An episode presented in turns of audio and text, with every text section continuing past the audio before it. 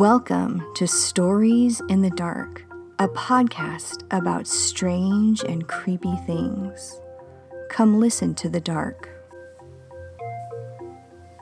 Hello, my darlings. Do you love our little mid-week surprises? I do.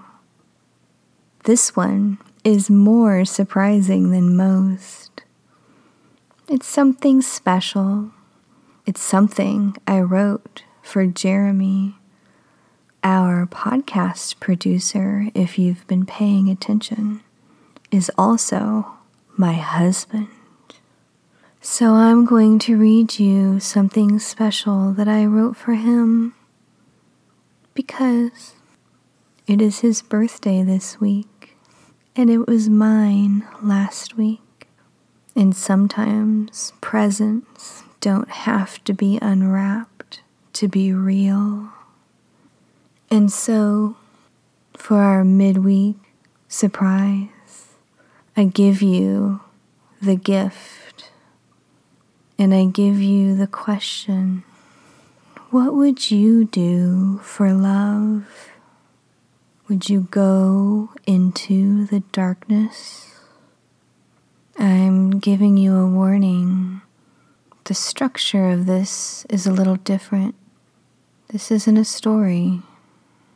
Or is it? This is something I would not normally do. This is a love poem.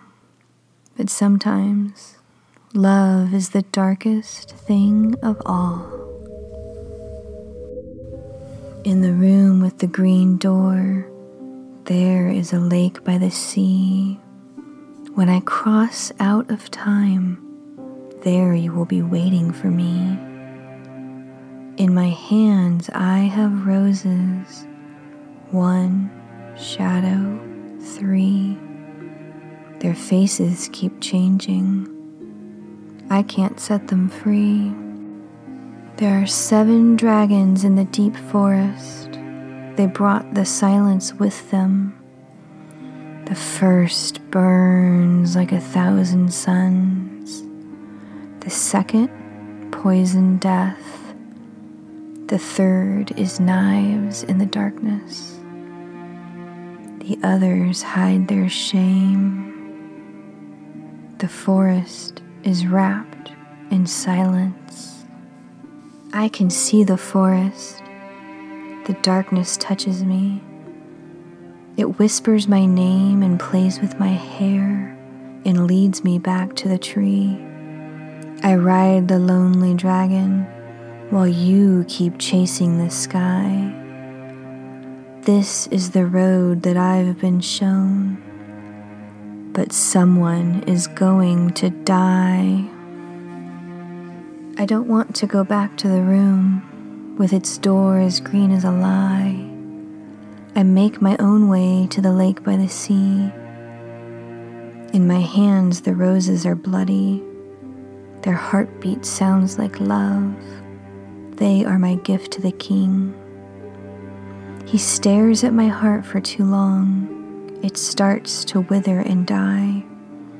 That's the price that was set, but he won't give you back to me. I can see you there in your cage in the sky. Still, you are waiting for me. He offers to take my heart away, and then he offers to set me free. But I already know that dark door, and I won't go where it leads. Three gifts were demanded by the king under the sea three gifts to deliver my treasure to me. This king had sent me to die in that forest. These gifts he did not expect to see. I handed him the gifts of the dragons, and I waited for him to set you free. The dragons I had freed from their pain in the forest. They gave me these gifts for the king. He held their hearts in his greedy hands, and I watched their gifts strike home.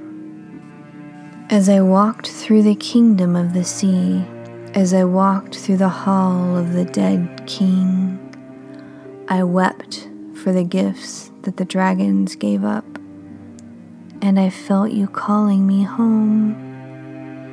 I walked out through the room with the green door and into the life I had left.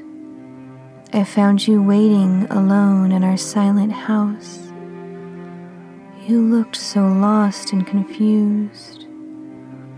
My hands smelled like fire and blood, and I was afraid to touch you.